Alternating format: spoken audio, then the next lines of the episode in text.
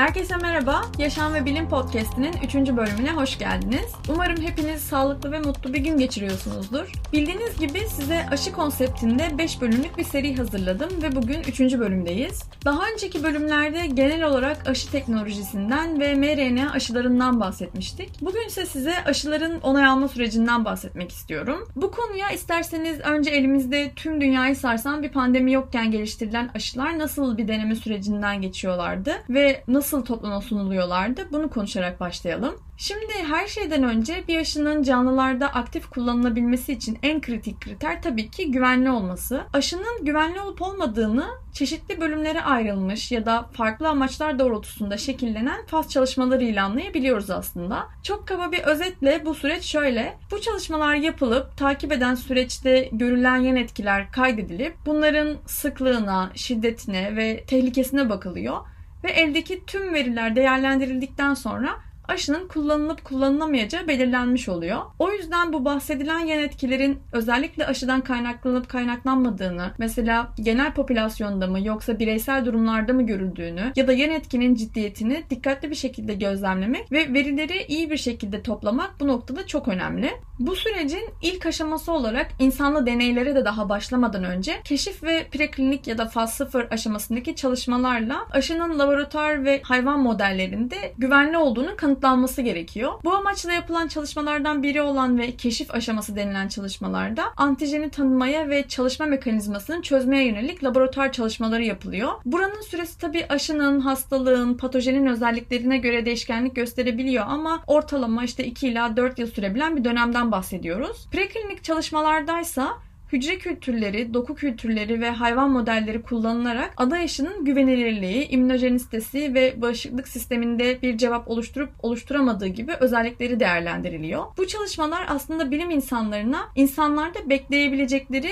hücresel cevaplar hakkında fikir vermesi amacıyla yapılıyorlar. Bunun yanında tabii güvenli başlangıç dozu ve aşının insanlara verilmesi için en güvenli yolu anlama gibi noktalarda da fikir edinmelerine yardımcı oluyor. Bu aşamalarda alınan cevaplara göre belli değişiklikler değişiklikler yapılıp en optimize hale getirilmeye çalışılıyor aşılar. Ama tabii burası çok fazla değişkenli, komplike bir cevap arama süreci olduğu için uzun sürebiliyor. Bu yüzden hatta pek çok aşı adayı gereken bağışıklık cevabını üretemediği için de bu aşamada kalıp daha fazla ileri aşamalara geçemeyebiliyorlar. Bir aşı için klinik yani insanlı deneylere başlamadan önce tamamlanmış olması gereken uluslararası kılavuzlarda ve aynı zamanda da yerel mevzuatlarda yani her ülkenin yerel mevzuatında belirlenen adımlar var. Mesela Türkiye'deki tıbbi ürünlerin ruhsatlandırılması veya işte depolanması ile ilgili kurallar ve standartlar Sağlık Bakanlığı'na bağlı Türkiye İlaç ve Tıbbi Cihaz Kurumu tarafından belirleniyor.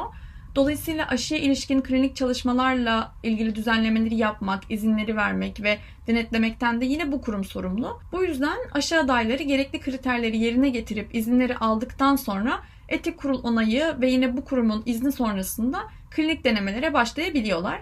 Bu bahsettiğim klinik çalışmalarsa genelde 3 aşamalı oluyorlar. İlk aşamada sayıca küçük bir yetişkin grubuyla başlanıyor genelde. Bu sayı tabi deneyden deneye değişiklik gösterilebiliyor ama 20 ile 80 kişi arasında değişebiliyor tabi işte artabiliyor bu sayı. Bu aşamada aşının genel olarak dozajı ve güvenliği test ediliyor. Tabii ki bu aşamada başarısız olup sonraki aşamaya geçemeyen çokça aşı var. Ama bu testlerde herhangi bir toksisite ya da yan etki görülmezse aşı bu defa faz 2 çalışmalarına geçmek için hazır demek oluyor. Faz 2 çalışmalarında bu defa katılımcı sayısı artırılarak yani mesela yüzlerce gönüllü ile aşının immünojenistesi yani bağışıklık sisteminde uyardığı cevap ve yine tabii ki güvenliği test ediliyor. Bu aşamayı da geçmek yine her aşıya nasip olmuyor ama başarılı olanlar bu defa en son aşama olan faz 3 çalışmalarında denenmeye hak kazanıyorlar. Faz 3 çalışmalarında bu defa daha da fazla mesela binlerce kişi katılıyor. Burada aşının tabii daha genel popülasyonda güvenli olup olmadığı ve etkinliği test ediliyor. Etkinliği anlamak için virüsün aktif bir şekilde etrafta sirküle ediyor olması önemli ki gerçekten aşının virüse karşı koruyup korumadığı anlaşılabilsin. Kişi sayısının çoğalması da küçük gruplarda görülemeyecek yan etkilerin görülebilmesi için önemli. Çünkü örnekleminiz arttığında rastgele özellikle insan seçtiğiniz için olası yan etkilerin görülme ihtimali de artmış oluyor. Faz 3 çalışmaları diğerlerinden daha uzun soluklu. Bu yüzden hatta birkaç yıl bile sürebiliyorlar. Yeterli veri toplandıktan sonra eğer veriler aşının toksik olmadığını, önemli bir yan etki yaratmadığını hem de etkili olduğunu gösterirse ilgili kurumlar bu aşılara onay veriyorlar. Aşı geliştirmenin tüm bu süreci lisans alana kadar yaklaşık 10 yıl sürebiliyor. Yani araştırma anlamında çok uzun bir süre olmasa da pratikte bayağı uzun bir süreden bahsediyoruz aslında. Onay alındıktan sonra tabii yine aşının etkileri gözlemlenmeye devam ediyor.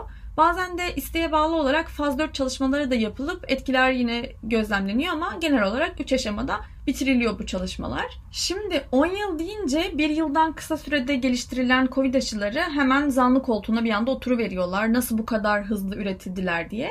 Çünkü bildiğiniz gibi Covid-19 pandemisinde aşı çalışmaları çok hızlandırılmış bir şekilde sürdürüldü.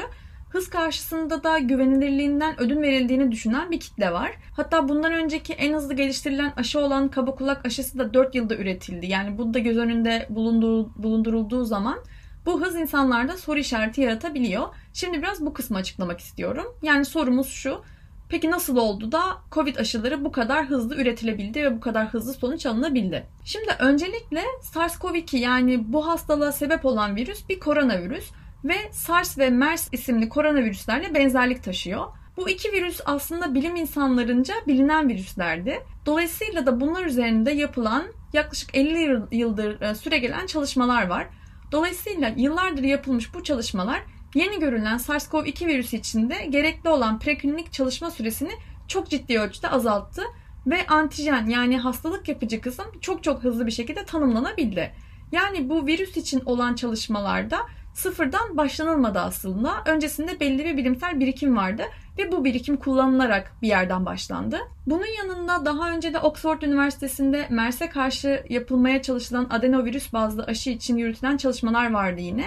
Ve bu çalışmalar benzer şekilde COVID-19 için benzer bir aşı üretilmesi için de gerekli birikimi ve deneysel tecrübeyi sağlamış oldu. Bu çalışmalar yine e, spike proteininin hücreye tutunma ve hücreyle birleşme gibi noktalardaki önemini belirlediği için zaten bu protein olağan bir hedef de aşı içinde. SARS-CoV-2'nin genomu sekanslandıktan yani DNA'sındaki dizinin belirlendikten 2 ay sonra Mart 2020'de ilk faz 1 klinik çalışmaları hemen başladı. Yani gördüğünüz gibi bu aşama çok çok hızlı olmuş oldu. Faz 2'lerde de aslında faz 1'ler bitmeden başlandı. Çünkü ortada bir pandemi vardı ve acil bir şekilde önlem alınması gerekiyordu. Yani çoğu Covid aşısı için faz 1 ve faz 2 çalışmaları süreci hızlandırmak için birleştirilmiş oldu. Ama tabii bu bilimsel güvenilirlikten yani bu gü- gü- bilimsel güvenilirliğin feda edildiği anlamına gelmiyor. Daha önceki herhangi bir aşı gibi dozaj, güvenlik ve immünojenisite değerleri dikkatle değerlendirildi bunlarda da. Bu konuda yine hız karşısında yani ödün verilen herhangi bir şey yok. Yine bunun gibi faz 2 tam bitmeden bu defa faz 2 ve faz 3'ün birleştirildiği bazı denemeler oldu. Tabii bunun yanında çok önemli olarak dünya çapında bilimsel komünite arasında olan hızlı ve açık veri paylaşımı da ve yine ortaklaşa çalışmalar sayesinde de normalde sürüncemede kalabilecek pek çok şey çok hızlı halledilmiş oldu. Ayrıca bu alanda yine araştırmalara hem devletler hem de özel sektör çok fazla yatırım yapınca çok daha hızlı ve daha rahat yapılan deneyler sayesinde süreç otomatik olarak hızlanmış oldu. Yani baktığınız zaman özellikle pandeminin ilk zamanlarında düşündüğünüzde dünyayı saran ve gerçekten yoğun bakımları tıka basa dolduran bu denli büyük ve işte herkesin hayatını etkileyen bir pandemi vardı ortada. Ya o zaman hatırlayınca neden aşı çalışmalarının hızlı yürütülmesinin önemli olduğu sanırım direkt olarak gözümüzün önüne seriliyor. Tüm bunlar düşünüldüğünde birleştirilmiş klinik fazlar, işte uluslararası bir sürü labın ortaklığında yapılan çalışmalar, buraya ayrılan bütçe ve yapılan iyi planlama 10 ay gibi kısa bir sürede aşının ortaya çıkmasını sağladı ki bence ne mutlu böyle bir şey oldu. Şimdi elimizde kullanılmaya aday aşılar olduktan sonra İlk aşamada bu aşılardan bazıları acil kullanım onayı aldılar, alabildilerse eğer. Peki bu acil kullanım onayı ne? Sonuçta bu tam bir onay değil ve insanlar acil kullanım onayı altındaki aşılarla aşılandılar. Bu ne kadar güvenli? İnsanların aklında böyle de çok fazla soru var. Acil kullanım onayı özellikle mevcuttaki COVID-19 salgını gibi halk sağlığını ilgilendiren acil durumlar oluştuğunda aşılarla dahil tıbbi önlemlerin kullanımını kolaylaştıran bir mekanizma aslında tam onay almamış ilaçlar, işte aşılar ya da onaylanmış ilaçların onaylanmamış kullanımlarına özellikle de geniş çaplı tehditlerde eğer de buna bir alternatif tedavi ya da önlem yoksa acil kullanım onayıyla izin verilebiliyor. Buradaki tabi artı eksi dengesini iyi belirlemek önemli. Yani potansiyel faydanın potansiyel zarardan üstün gelmesi bekleniyor. Ve acil kullanım onayını almak için de belirlenmiş kriterler var ve yine yeteri kadar veri toplanması gerekiyor. Yani öyle hemen aşıyı ürettim, acil kullanım onayı alayım gibi bir durum tabii ki söz konusu değil. Zaten klinik çalışmalarda da aslında güvenilirliği ölçmek için genel kıstas bu aşamanın dağıldığı süreden çok toplanan verinin miktarı, çeşitliliği ve hatta genellenebilirliği.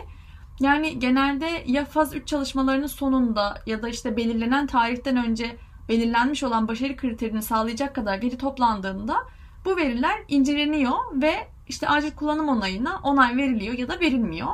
Mesela güvenli olup olmadığı noktasında Amerikan Gıda ve İlaç Kurumu FDA faz 1 ve faz 2 çalışmalarından olan verileri ve bunun yanında faz 3'ten de eğer aşama tamamlanmadıysa bu kısımda yer alan gönüllülerin yarısının tam doz aşı olmasının üzerinden en az 2 ay geçmiş olmasını koşul olarak sunuyor. Bununla beraber tabii ki aşının kimyasal değerlendirme, işte üretimi ve kontrolleri de yine karşılanması gereken standartlar doğrultusunda olmalı ki sunulan aşı acil kullanım onayını alabilsin.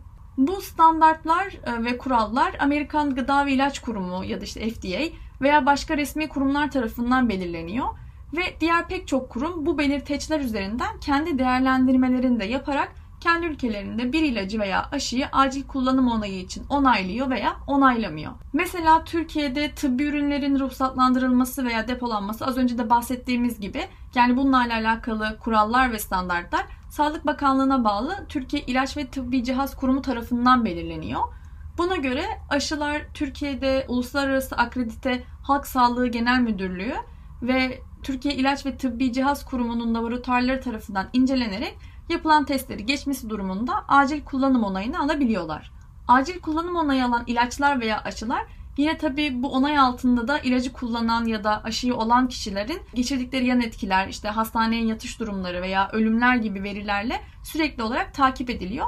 Ve bu başta belirlenen risk fayda dengesi kurulmaya ve aynı şekilde devam ettirilmeye çalışılıyor ya da daha iyi anlaşılmaya çalışılıyor. Tabii üreticilerden de bu dönemde eğer tamamlanmamışsa faz 3 çalışmalarına devam etmeleri ve tam onay için belirlenen süreyi tamamlamaları bekleniyor. Faz 3 çalışmaları boyunca beklenmedik bir sorun çıkmadığında ve ilaç ya da aşı başarılı olduğunda üreticiler bu defa tam onay için başvurabiliyorlar. Bazı durumlardaysa aşının ve ilacın beklenen süreden erken tam onay aldığı görülebiliyor. BioNTech'te olduğu gibi.